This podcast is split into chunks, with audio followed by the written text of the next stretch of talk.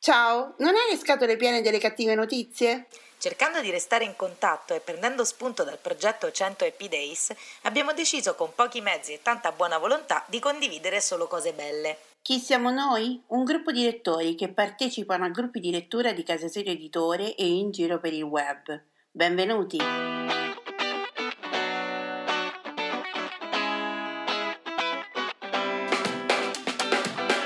Ciao, sono Simona da Rocche di Papa. Ciao, sono Irene da Barcellona. Mentre stavamo realizzando una puntata di un podcast per Casa Sirio Editore, abbiamo dovuto coinvolgere gli amici per dare una risposta più articolata a un nostro ascoltatore e ci siamo resi conto che la risposta collettiva funzionava. E così abbiamo deciso di intraprendere questo percorso per rallegrare la giornata di tutti con un buon pensiero. Sono appunti, pensieri sparsi, sfoghi o ricordi, non necessariamente parlano di libri, sono un modo per sentirsi e lasciare un messaggio in bottiglia a chiunque voglia accoglierlo. Ci siamo ispirati al lavoro fatto da Alessandra Pagani con il suo 100 Happy Days sull'omonimo gruppo Facebook. E questa è la 96esima puntata di Voci dall'Italia. Buon ascolto!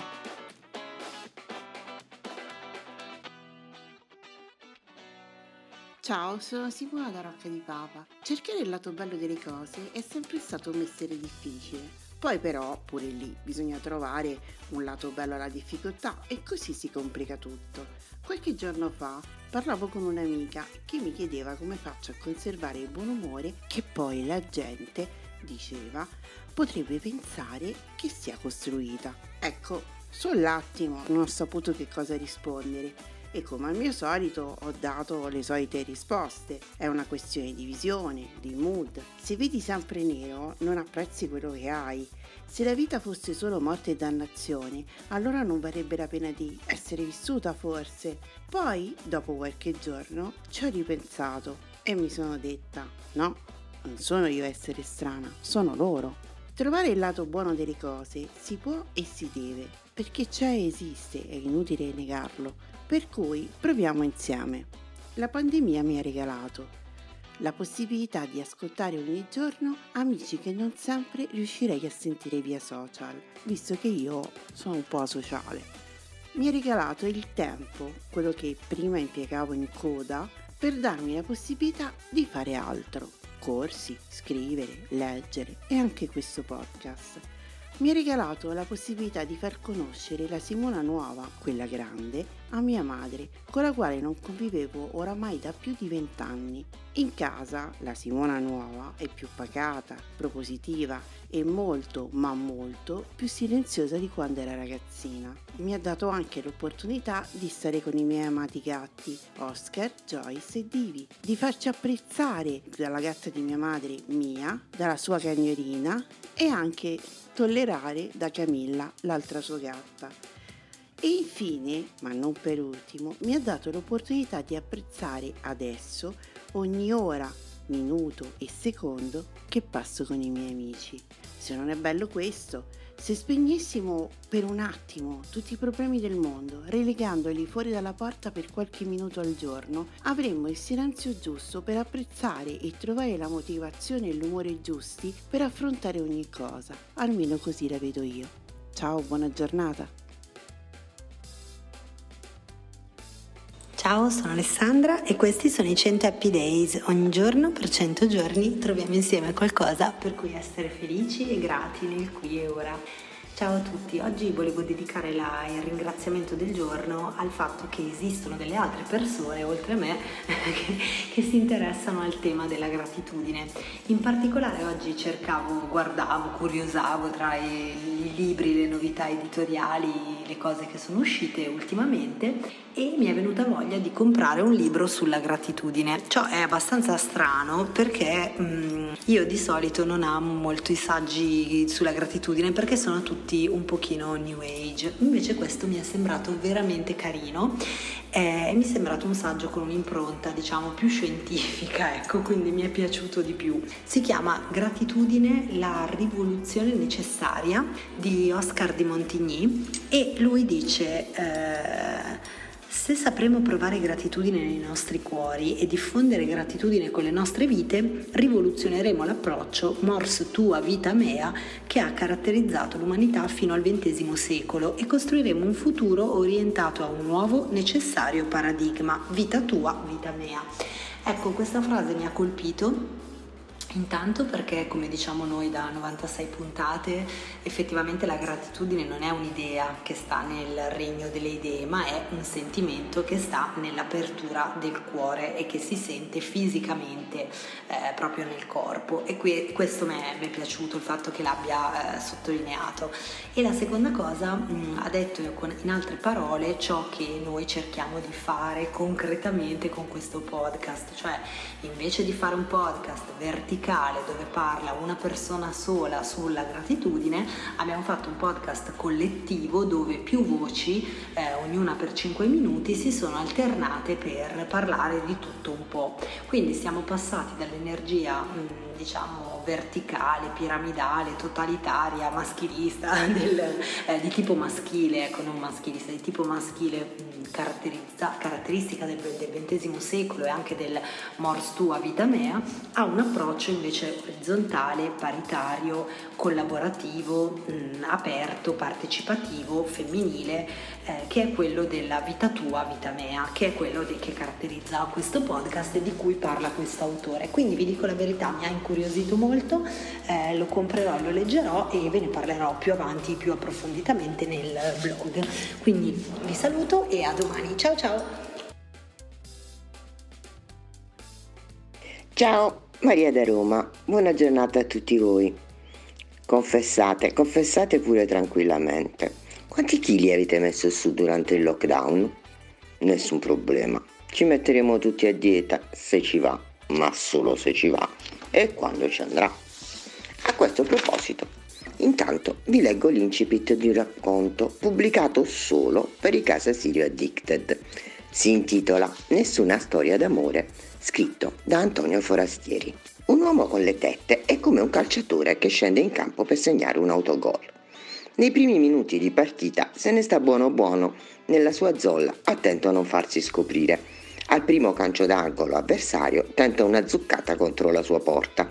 Nell'azione successiva recupera palla e anziché far ripartire la squadra si invola verso la sua area di rigore. Tutto lo stadio si alza in piedi e grida allo scandalo. Qualche tifoso invade il campo e cerca di linciarlo. Una settimana fa, quando mi è stato riferito della piccola rimpatriata di compagni di liceo per festeggiare la laurea di Achille, sapevo perfettamente che mi sarei trovato a 52 minuti dal Freccia Rossa Torino-Milano, con il trolley vuoto, aperto sul letto, follemente indeciso sui vestiti da portare.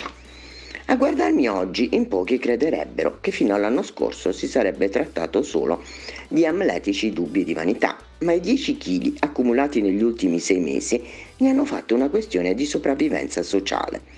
A ottobre, per incuorarmi dall'imminente operazione per cui ero stato ricoverato d'urgenza, mi avevano assicurato che, di regola, l'appendice è un'autentica manna per chi vuole dimagrire.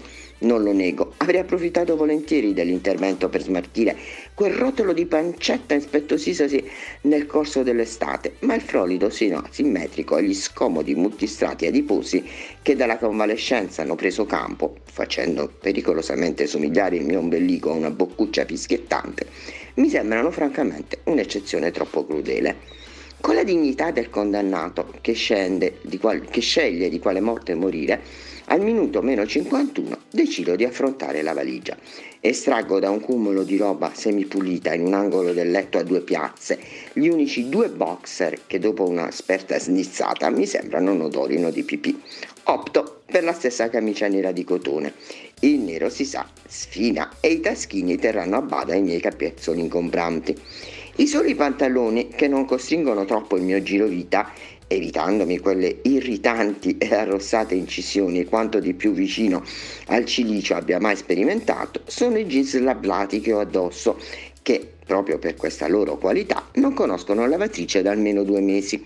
Ricordo di portarmi dietro una giacca di lino, doppia precauzione. Anche la giacca presenta degli interessanti taschini all'altezza dei capezzoli e il necessaire.